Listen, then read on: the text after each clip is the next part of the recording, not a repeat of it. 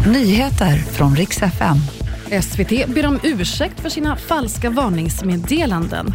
Och i helgen då är det dags för tronskifte i Danmark, men svenska kungahuset verkar inte delta. Vi ska börja med att en elev misshandlades i morse på en skola i Östersund. Det blev bråk och polis tillkallades till platsen. En ung man har gripits. Han misstänks nu för både misshandel och rån och även våldsamt motstånd i samband med gripandet.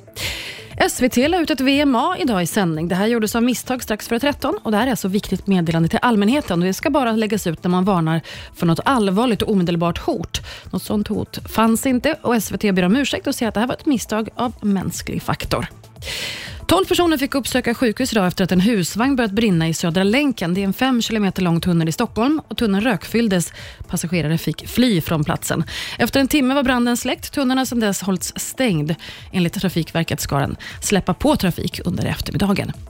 Och I helgen, då det är tronskifte i Danmark, ännu har danska kungahuset inte gått ut med gästlistan huruvida andra europeiska kungahus ska delta eller inte till exempel. Klart verkar vara i alla fall att den svenska kungafamiljen, de ska inte delta. Och trots att det bara är dagar kvar så har inte hela programmet kommit ut ännu, så den nyfikna får helt enkelt ha tålamod. Och det var nyheterna. Jag heter Maria Granström.